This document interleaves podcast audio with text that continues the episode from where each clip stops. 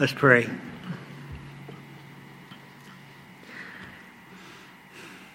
Father, we are grateful that we have such a Savior as Christ and the things that the hymn writer wrote here and that we just sung about, God, how grateful we are that we have so often found those things to be true.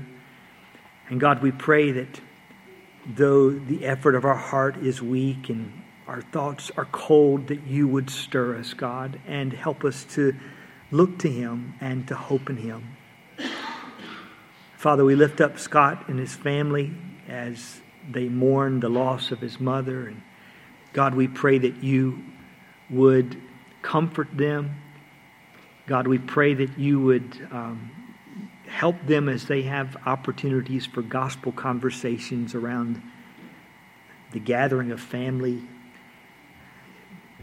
for, the, um, for this time, and the funeral, and days to come.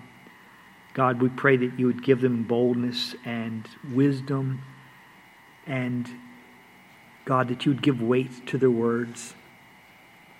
I pray for the folks who will help with the booth on Saturday as they seek to have gospel conversations. God, we pray that you would interrupt people as they gather for completely different reasons than having gospel conversations. God, would you stop some in their tracks? Not just physically, but God, spiritually, would you open eyes and deaf ears and dead hearts to believe the gospel, to turn to Christ, and to see Him as He is? We pray for those who will have opportunity to speak and ask again, God, that you would give them words. God, help them to know how to answer and what to say and what not to say. Father, we are grateful that you give us times like these when we can speak to others. And we ask, God, that you help us to be more aware of the opportunities around us. God, we are grateful that you also work through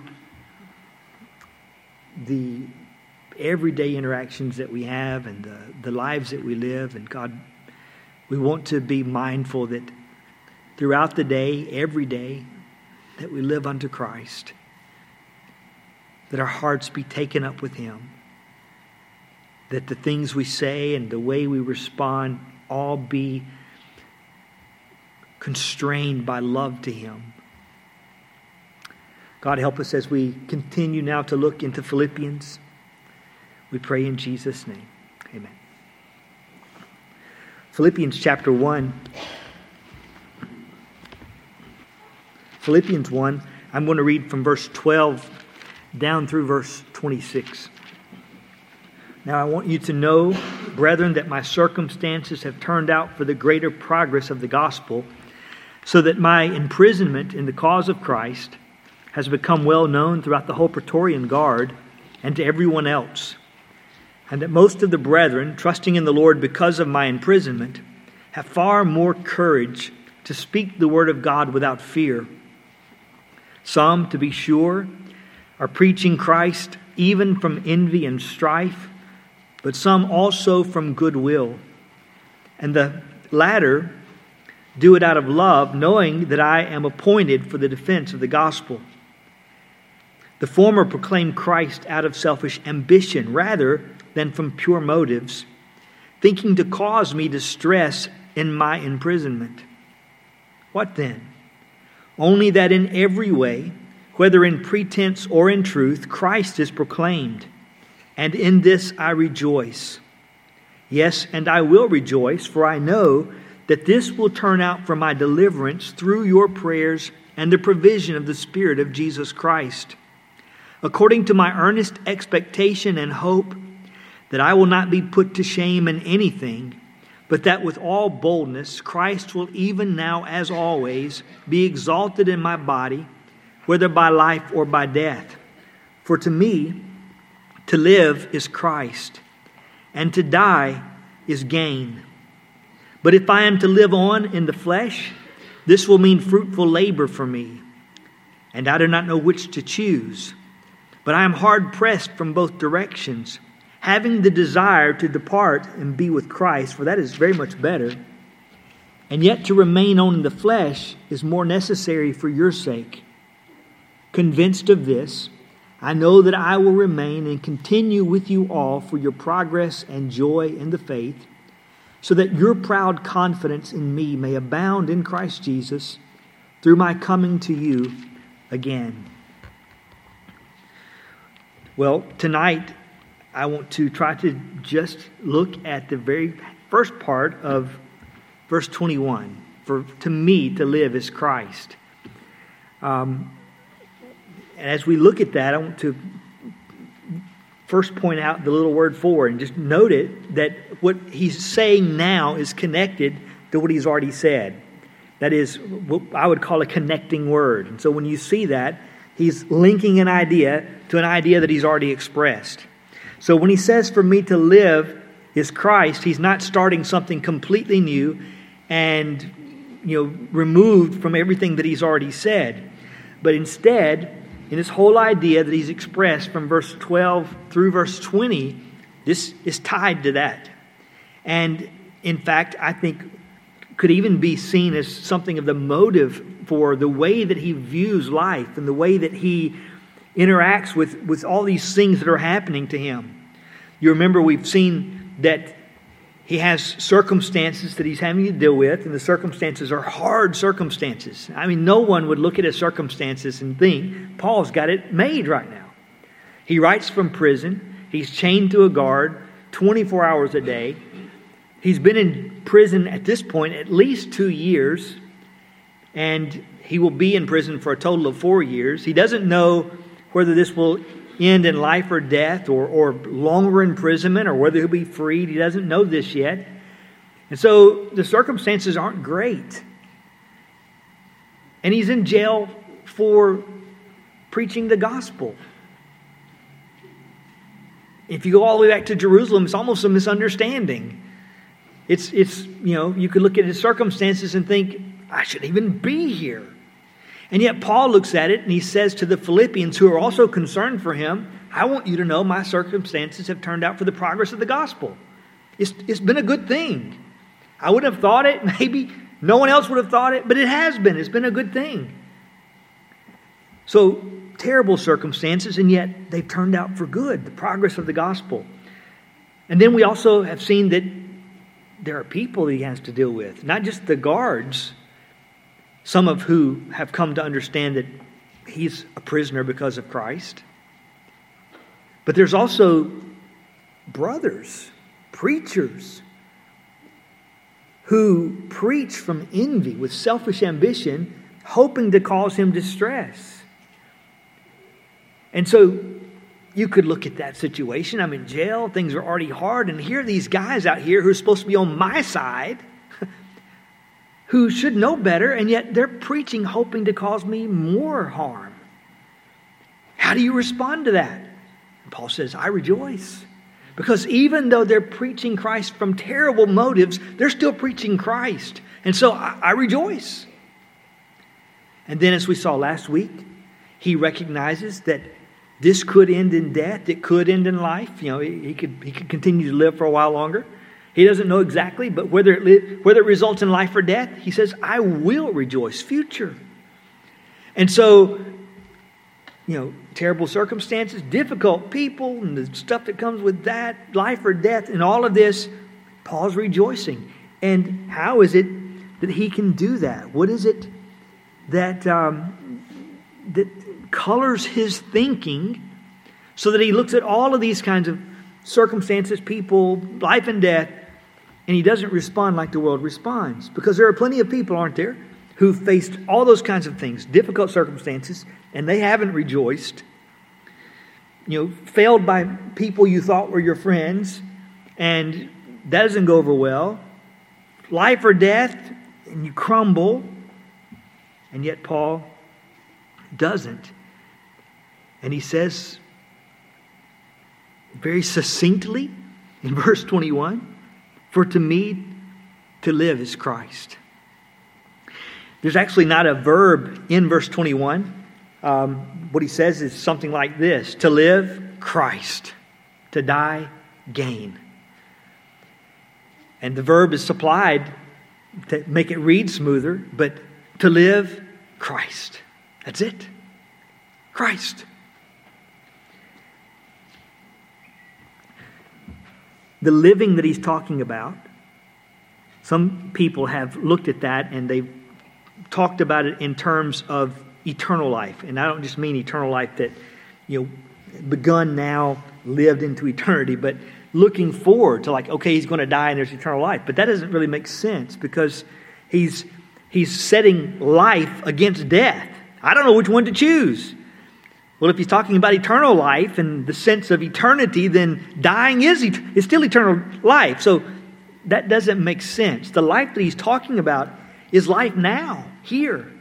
It's life in prison, chained to a guard. It's life with guys who are preaching, hoping to stir up more trouble. It's life not knowing if Nero's going to call and send you to the executioner. That life, Christ. He is the term that sums up that life. Now, as Paul sets this before us, before he says to live as Christ, we have these three words for to me. And these are emphatic.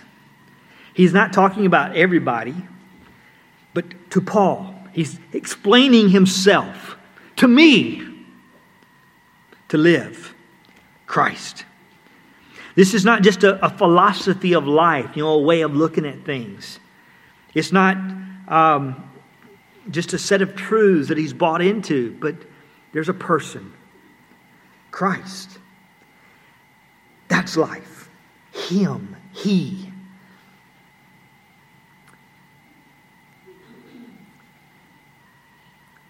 Well, it is a succinct statement, a concise statement, and surely there's things that could be said about that. I mean, what, is, what does he mean to say life is Christ? What does that look like? How do you fill that out a bit? And I think what you have to do is to look at other things that Paul has said. You look at the other things he's written, especially things he's written in kind of biographical moments, and you see how he's lived and how he has made other statements that, that kind of color this. And you look at those and you say, okay, yeah, I see. To live is Christ in that regard.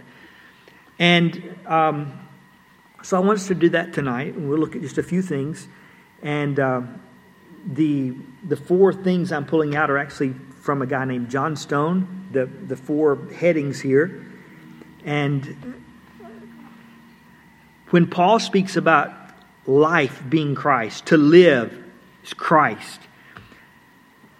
I believe that I agree with him that life being Christ, Paul means that life in Christ is a life of faith. To live as Christ is to live a life of faith in Christ.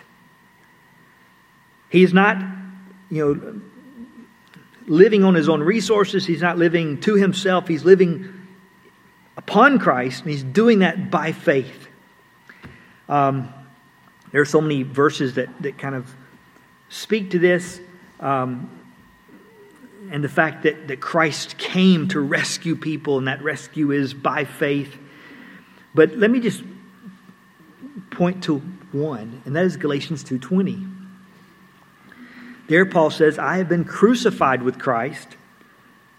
Nevertheless, it is no longer I who live, but Christ lives in me.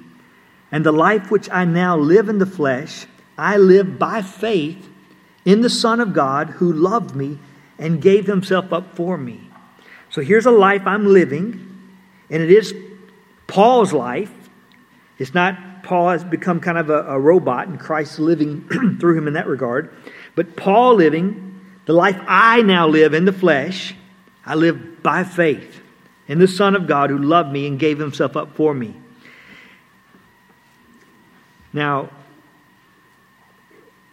this life that he's living by faith is a life lived upon Christ as the object. It's not just faith in faith or you know, faith in good feelings or whatever else that people kind of talk about faith, but it is faith in Christ. And he kind of fills that out for us faith in the Son of God who loved me and gave himself up for me. So, the object of his faith described just in this passage is faith in Christ, the Son of God. Yeah, I'm looking to one who is more than just a good buddy or friend. I'm looking to the one who is very God of very God, the Son of God. I have faith in him. And faith, not just in him and his person, but in his work as a mediator, the love that he himself has demonstrated toward me by giving himself for me. This is, this is the language of sacrifice and of substitution. He took my place and he became a curse for me so that I wouldn't have to be cursed. He gave himself for me. And so now, knowing that, I live in the flesh by faith in him.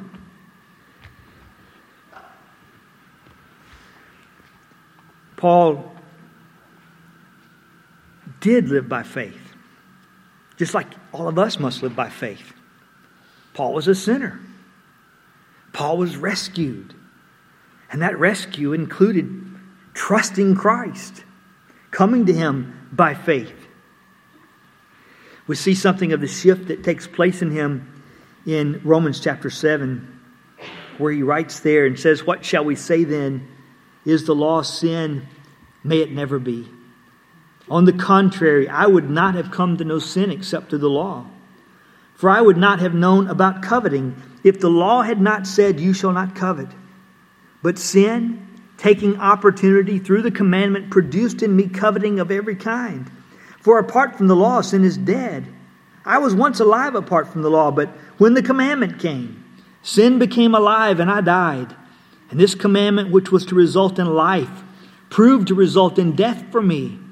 For sin, taking an opportunity through the commandment, deceived me, and through it killed me.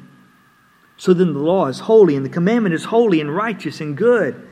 Here's Paul living what he thought was a good life according to you know this, this religion that he had and, and a brilliant man but then the law comes and it slays him the commandment comes and he didn't realize he was covetous and the law speaks to him and he realizes he is so covetous. And it wrecks him. He needs a Savior.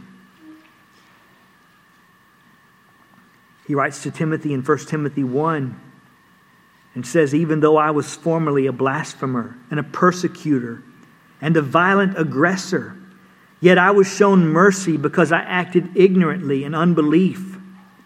And the grace of our Lord was more than abundant with the faith and love which are found in Christ Jesus.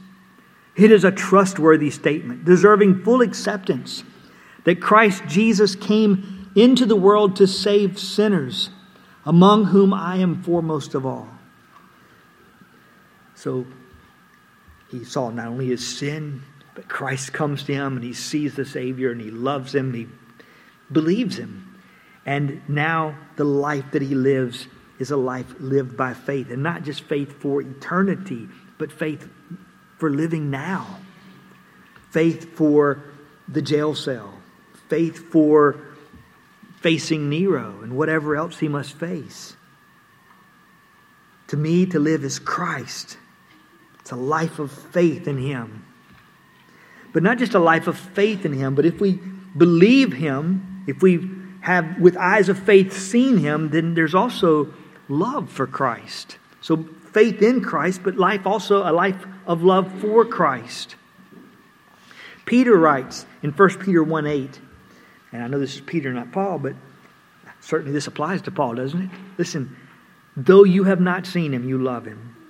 And though you do not see him now, but believe in him, you greatly rejoice with joy inexpressible and full of glory. When we believe in Him, you greatly rejoice. And it's not just that we know joy, but it's joy in Him. There's a love for Him. It's resulted in our desires reaching out toward Him. When we, by faith, see Christ, the object of our faith, and we see His perfections, we cannot help but say with the psalmist, Whom have I in heaven but you? And besides you, I desire nothing on earth. I mean, he is the, the pearl of great price, right? And we've found him to be that and willingly sold everything else that we might have him. So we find in Christ infinite worth. We find in him one worthy of our faith. We find him to be, as the, uh, in the Song of Solomon, altogether lovely. And that description really doesn't fit anyone else but him. Altogether lovely. No imperfections. Every part of him lovely. Um, I know it's been mentioned here before at some point. You know, there are people that you get to know and maybe you've, you've impressed with them. And the more you get to know them, the more you start to see their faults. And maybe there's still parts that are impressive, but there are also faults. I was thinking about um, uh, even, you know, like looks. I, I saw, it's been several months ago now. You know what a time lapse photo is? Like if we took a time lapse photo of today, you know, it'd be the entire day kind of condensed into a few seconds. And so you could see the sun traveling across the sky in this time lapse photo. That kind of idea. I saw this time lapse photo of Michael Jackson and of the mutations, permutations, what would be the word, of his face as he went through the various surgeries. And so I was thinking about how um, even people who, uh, um, you know, the world might look at and think, that is an attractive person. They look at themselves and start to see my nose is a little big, or my ears are big, or whatever, you know, and there's these, they go through surgeries and try to fix whatever to the point perhaps of not even looking like themselves later. Um, but, but that's kind of looking at yourself. You can, you know, other people, you, you see um, some impressive thing, I could say about a person, but then the more you get to know most people, the more you start to see the cracks and the fissures. But we look at Christ and there are no imperfections. There are, there's, there's nothing to, to stop us and make us think, yeah, but, you know, but there's that. There's none of that. It's all perfect, it's all wonderful. And how much more so now in a glorified body, seated at the right hand of the Father, all his work completed so that he has sat down. He's perfect. And the more we look, the more we find of perfection, not imperfection. The more we look, the more we can be enthralled with him and impressed with him, not unimpressed. We don't start to, you know, to see weaknesses because there are none.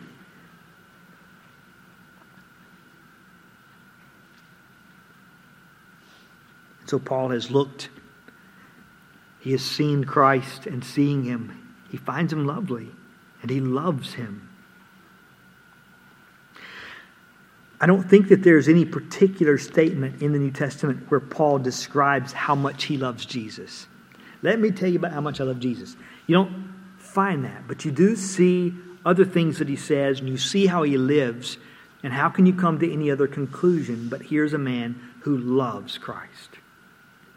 As to a couple of statements, a couple of statements that he makes uh, from 2 Corinthians. One is in chapter 5 and verse 9, which we've, we've looked at a few times.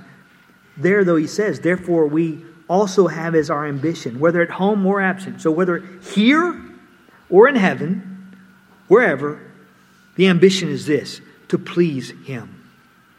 That's what I want. I want to please him. Well, that's the language of love, isn't it? I love Him. And loving Him, I want to please Him. Whether I'm there or here doesn't matter.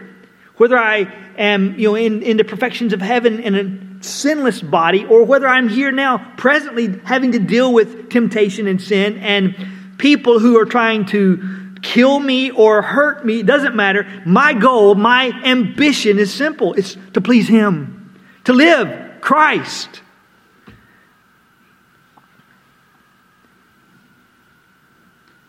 And then you think about this verse just a few verses later in 2 Corinthians 5, verse 14, the love of Christ controls us. I've been captured by this love, captivated by it. Having concluded this, that one died for all, therefore all died. But I'm in this grip of love. Love delights to please its object.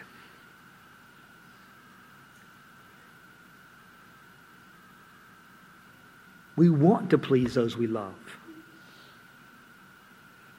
It's, it's not, you know, it's an equation that doesn't make sense to say, I love this person. I don't care what they think. I love this person. I, I don't care if I hurt them or not. That's not an equation that makes any kind of sense. Love delights to please its object. In the language of 1 Corinthians 13, love endures all things, love bears all things. What's Paul doing right now because of love to Christ? He's enduring, he's bearing. Whether by life or death, I know Christ will be exalted. I rejoice. He's being preached. I will rejoice.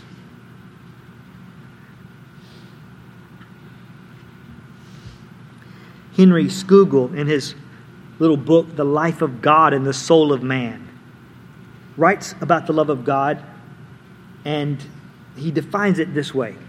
And he's not talking about God's love for us, but our love for him. The love of God, he says, is a delightful and affectionate sense of the divine perfections, which makes the soul resign and sacrifice itself wholly unto Him, desiring above all things to please Him, and delighting in nothing so much as in fellowship and communion with Him, and being ready to do or suffer anything for His sake or at His pleasure. Because the soul loves God, the soul is ready to resign itself to Him, wanting to please Him, wanting fellowship with Him, wanting, ready, willing to suffer anything for Him.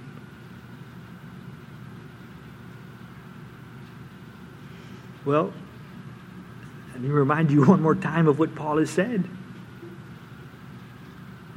Verse 12 I want you to know, brethren, my circumstances have turned out for the greater progress of the gospel.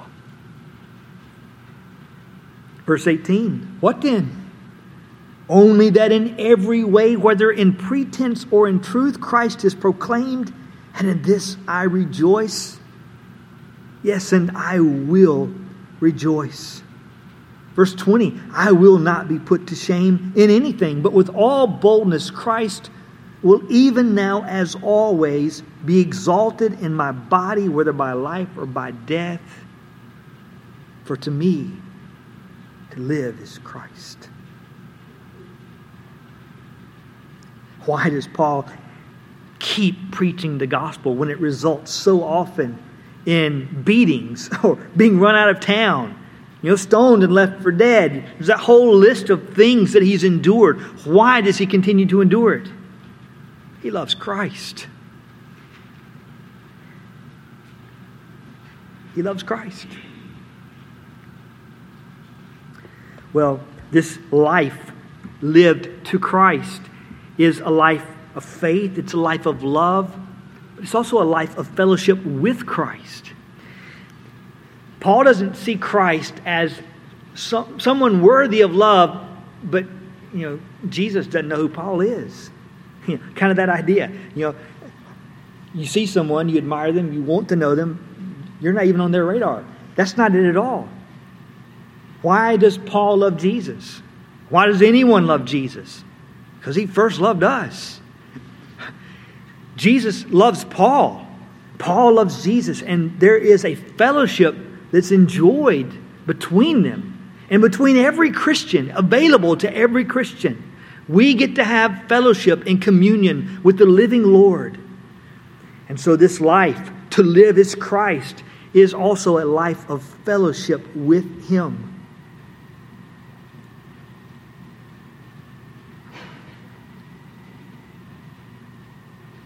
We understand the, the desire to, to be around those that we love. We enjoy their company. We enjoy being with them. When I was 20 ish, if I had had the money, which I probably didn't, but if I had the money, I would have gladly driven two hours round trip to see Elizabeth for 10 minutes. I, and many of you probably would have done something like that also.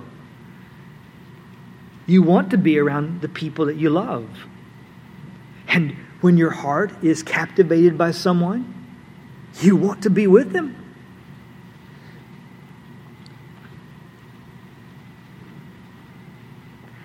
There is no real fellowship, there's no real joy apart from a life enthralled with Him. Every other fellowship eventually falls flat.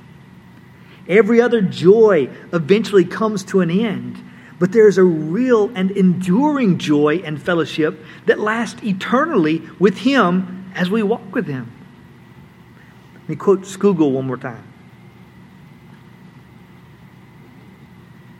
Never does a soul know what solid joy and substantial pleasure is till, once being weary of itself, it renounces all propriety, gives itself up to the author of its being, and feels itself become a hallowed and devoted thing, and can say from an inward sense and feeling, My beloved is mine, and I am his. I am content to be anything for him and care not for myself, but that I may serve him. Well, I believe Paul had found that before Scougal. Paul writes in Colossians 3 4, when Christ, who is our life. Those words of love and words of fellowship. He has fellowship with the living Lord. Christ is my life. Or Philippians chapter 3 and verse 10. Paul writes and says that he is pursuing Christ that I may know him. Now, does Paul not know Christ? Of course he does. But he wants to know him more. Here's Paul not not at a young age, but at an older age. Here's Paul after some years in missionary service and walking with the Lord. Paul, again in jail and all of that. From all of that, Paul says, Here's what I really want. I want to know Him more. And I'm forgetting everything that's behind that I could pursue Him more diligently but for the joy of knowing Him. I want to know Him and the power of His resurrection and the fellowship of His sufferings. He doesn't say that theoretically, he is suffering,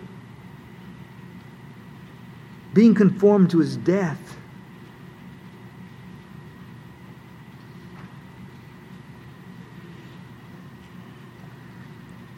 And this fellowship, this communion with Christ, is sustained in Paul the same way that it's sustained in us. Paul is not in a different category in that regard. Paul is a man. And Paul prays and reads the scripture, and surely he thinks about the reality of being in union with Christ. A great truth that shows up so many times in his letters. It shows up here in the first chapter of Philippians when he addresses the believers in verse 1. You remember how he addresses them? To all the saints in Christ Jesus. Who are in Philippi?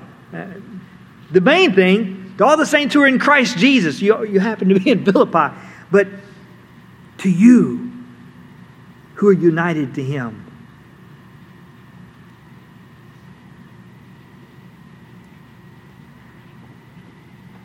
And he brings this subject up so often, surely because it's important, but also I would think because it's on his mind. his heart. He thinks about it. Well, to live is Christ.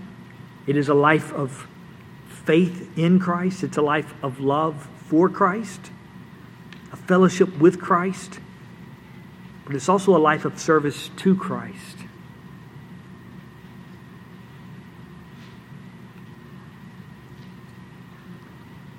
Speaking of the introduction here, do you remember how he introduced himself and Timothy in verse 1? Bondservants of Christ Jesus, slaves of Christ Jesus. That's who we are.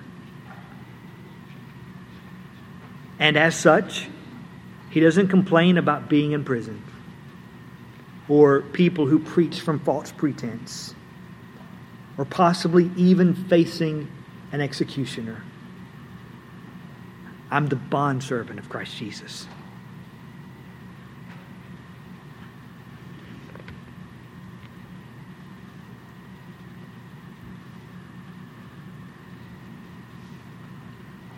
Love made him the willing bondservant of Christ Jesus. It wasn't that he found himself in a position that he hated and wanted to be freed from. He was glad to be the bondservant of Christ Jesus because he's Lord, he's the master. And loving him, there's no better place to be than to be the bondservant of Christ Jesus.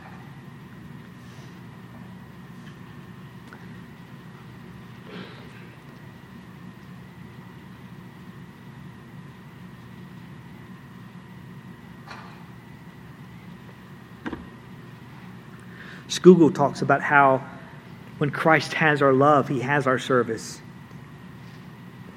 Because he says, because our desires follow after Christ, our thoughts follow after him, our hopes follow after him, our expectations follow after him. We love what he loves, we hate what he hates. And so our lives you know, they come into conformity with Him. They, they fall in line with Him. And we gladly then bring into captivity and obedience every thought. We gladly use our minds to understand Him more and to, to you know, think on Him. We gladly use our memories to try to to put things there to, to fill up our minds with that. Our conscience, we want to keep tender. We don't want to, to find it getting harder and, and giving excuses for why we can't obey.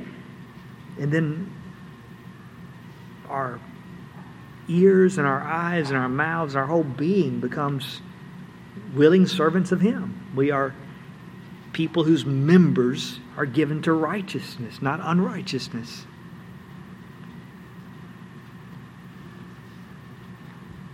And actually, I'm sorry, that was Thomas Vincent, not Scougal, who talked about that. Well, Christ had Paul's love, and so Christ had Paul's service. When Jesus came to Paul at his conversion, and Paul was blinded by that light, Jesus spoke to him and said in Acts 22 8, Paul's telling about it, Jesus said, I am Jesus the Nazarene whom you are persecuting. Do you remember what Paul says next? What shall I do, Lord? Something takes place in between there. And Paul's response, What shall I do? And Jesus says to him, Get up and go on into Damascus, and there you will be told of all that has been appointed for you to do. I got stuff for you to do, and I'll tell you about it. You go. And from that point forward, imperfectly, surely, he's still a man who wrestles with temptation and sin. But from that point forward, Paul's a man on a mission to do what Jesus has appointed for him to do. What shall I do? Do this. And that's what he does.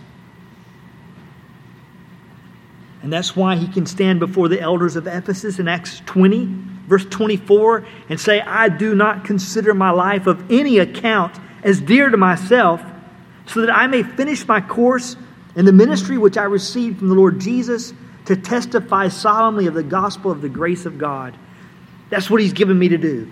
testify solemnly of the grace of God. And that's what I'm doing. And in that regard, I don't count my life as dear. So he can say in Philippians chapter 1 whether by life or death, now as always, Christ will be exalted in my body. So, yes, I will rejoice. To me, to live is Christ.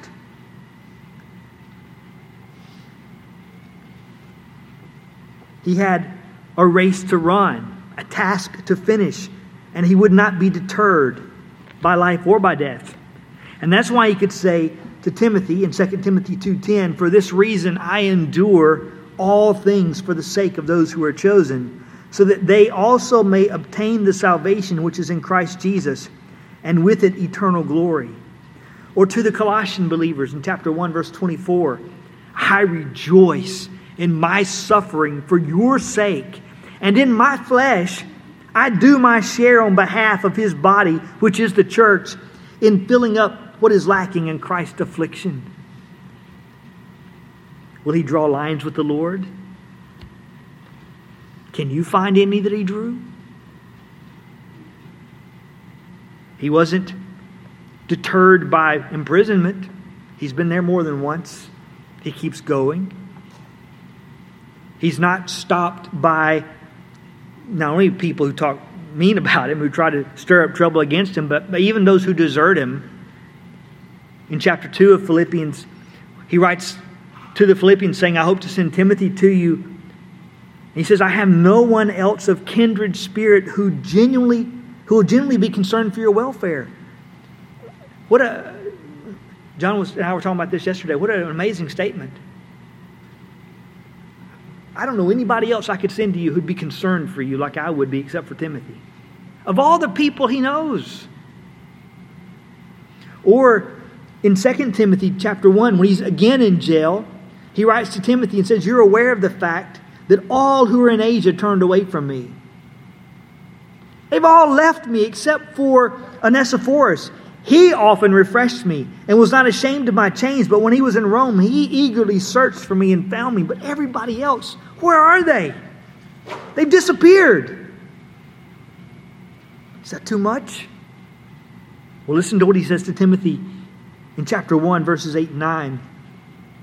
Timothy, therefore, do not be ashamed of the testimony of our Lord or of me as prisoner, but join with me in suffering for the gospel according to the power of God, who has saved us and called us with a holy calling, not according to our works, but according to his own purpose and grace, which was granted us in Christ Jesus from all eternity. And then in verse 12, he says, For this reason I also suffer these things, but I am not ashamed, for I know whom I have believed. And I am convinced that he is able to guard what I have entrusted to him until that day. And then in chapter 2 and verse 3 suffer hardship with me as a good soldier of Jesus Christ. I mean, just again and again, Timothy, don't stop. Don't stop. Don't be put off. Keep going. Not even the prospect of death shut him up or slowed him down. We've seen it in verses 20 and 21 of Philippians 1 to Timothy. Here in 2 Timothy chapter 4, he says, I am already being poured out as a drink offering, and the time of my departure has come. I have fought the good fight. I have finished the course. I have kept the faith. In the future, there is laid up for me the crown of righteousness, which the Lord, the righteous judge, will award to me on that day. And not only to me, but also to all who have loved his appearing. Doesn't sound like he stopped there.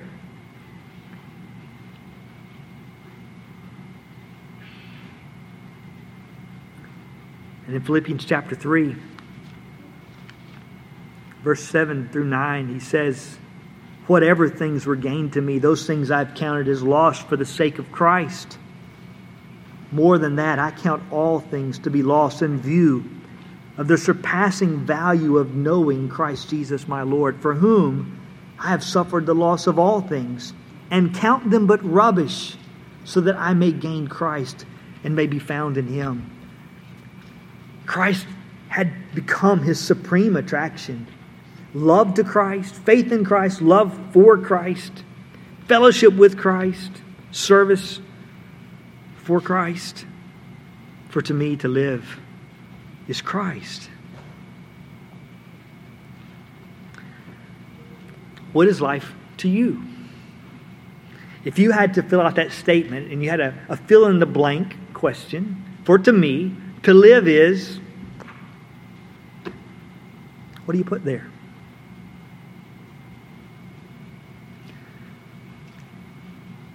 Some of you would have to say Christ really isn't even in my thinking when I think of that statement. It'd be something completely different.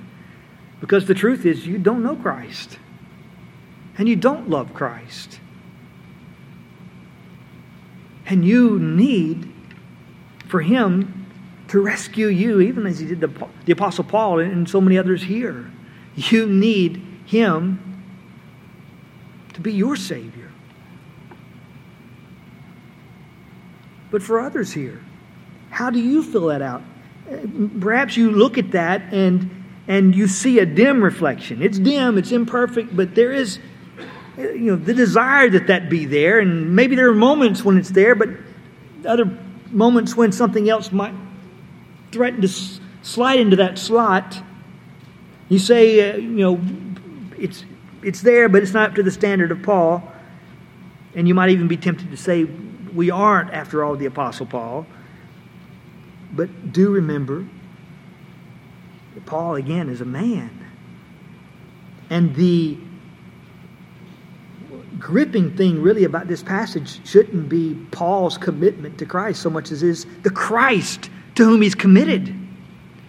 The thing is not that Paul has this great resolve and, and, he, Paul, has, you know, looked to Christ in such a way that he's saying to live as Christ.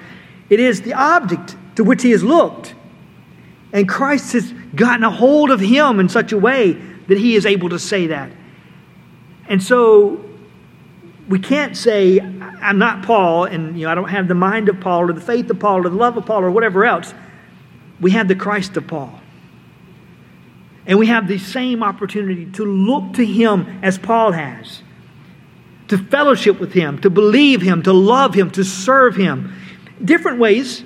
You're not in jail, you're not chained to a guard, so there's different ways, different avenues, but still the same Christ to the degree that any of us should be able to say, for to me, if I had to explain it to someone, for to me, to live is Christ, to die is gain.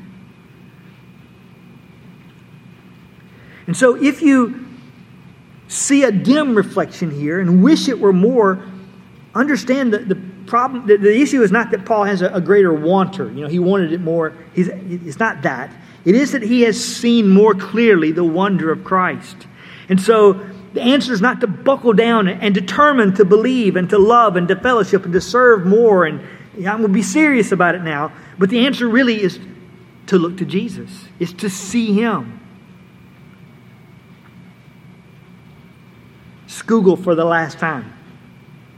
The true way to improve and ennoble our souls is by fixing our love on the divine perfections that we may have them always before us and derive an impression of them on ourselves, and beholding with open face, as in a glass, the glory of the Lord, we may be changed into the same image from glory to glory. If you want to be changed into the image from glory to glory, you've got to behold the image. Look at Him, savor Him, see His person, see His perfections.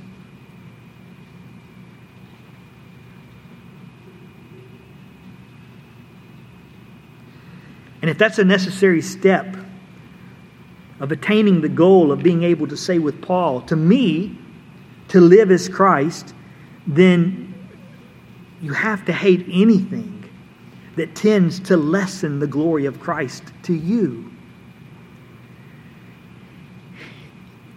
If things that are otherwise good are a distraction, it may be that you need to stop that for a while so that you are not distracted away from the glory of Christ.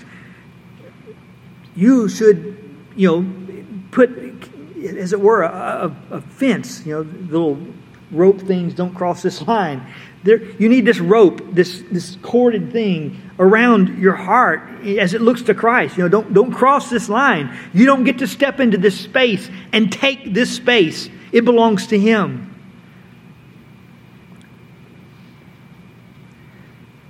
I've heard a number of times um, Susanna Wesley's statement about sin, and um, over the years it's kind of morphed in my mind into something else. And so I looked it up. And what she said was this Whatever weakens your reason, impairs the tenderness of your conscience, obscures your sense of God, takes off your relish for spiritual things, that thing is sin to you, however it may seem in itself. Are there things that otherwise are good things that impair the tenderness of your conscience? That obscures your sense of God, that, that weakens your reason, that dulls your relish for spiritual things.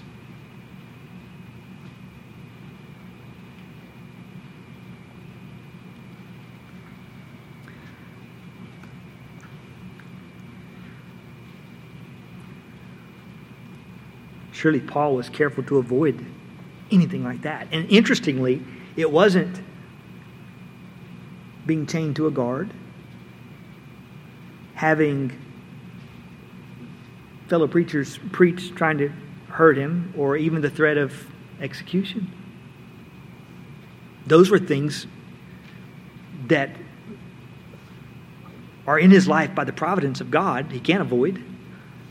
And God gives him grace to deal with each one of them. Christ has shown himself to be glorious to Paul, and Paul has seen that.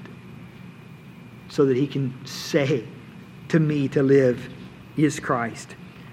When Paul says this, just a couple thoughts in closing. When Paul says this, he is not an immature believer. This is not, you know, kind of a, a grandiose statement of youth or of immaturity. And so you look and you think, yeah, you get a few years on you, and then we'll see what you got to say, Paul. No, this is Paul, old and wizened, having walked with the Lord by faith. This is Paul, a full grown man of faith, if you want to say it that way. He's mature. And Paul there says, listen, to me to live Christ. Paul is not simple minded. I mentioned this last week, but it's worth mentioning again. And some of that simple mindedness could be linked to the idea of immaturity. We were in the vehicle, I don't remember if it was earlier this week or, or the end of last week, explaining something to the kids, trying to explain something to the kids. I thought we did a pretty good job of explaining it. But it was kind of an abstract concept, and they weren't quite getting it. And, you know, hopefully they'll grow up and they'll get it. But Paul is not simple minded. It's not that, you know, he just doesn't see the world in complex ways. Paul's not simple minded, but he is single minded. There's Christ. And everything else fills out and takes its shape from him. Everything else is understood through not rose colored glasses, but Christ colored glasses. He sees everything through that lens. It's Christ.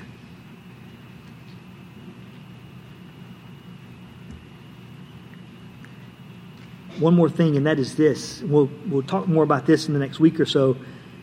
But when he makes this statement, to me to live as Christ, to die is gain. When choosing between life and death, he considers death the better option.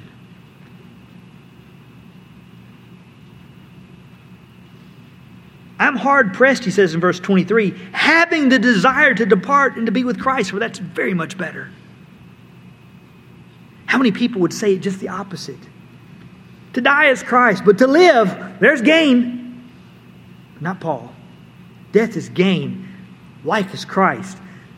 But even then, we have to be careful because you know, there are, there, we can get to a place where we might think a person is suffering so much that death is an escape.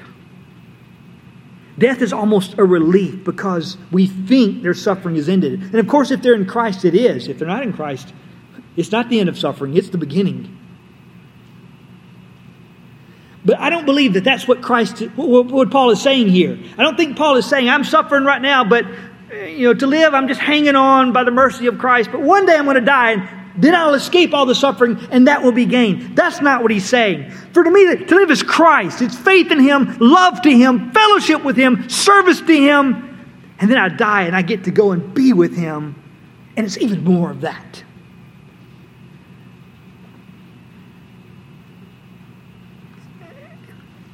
Surely, as he explains this to the Philippians, he's recommending it to them also.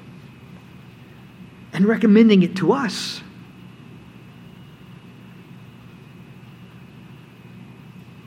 Forget everything else that's behind. Press on toward the high prize of the call of God in Christ Jesus. Know Him, be found in Him to me to live Christ, to die gain. Well, let's pray.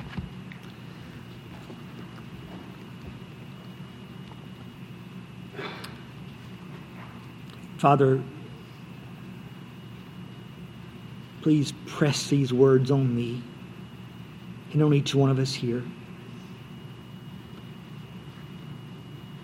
God, let us not be content to read it, to think about it for a few minutes, but because Christ is our life. Because in Him we live and move and have our being. God, we pray that He would help us to be able to say with a growing consciousness, with a, a growing clarity to me to live as Christ. We pray in Jesus' name. Amen. Good night.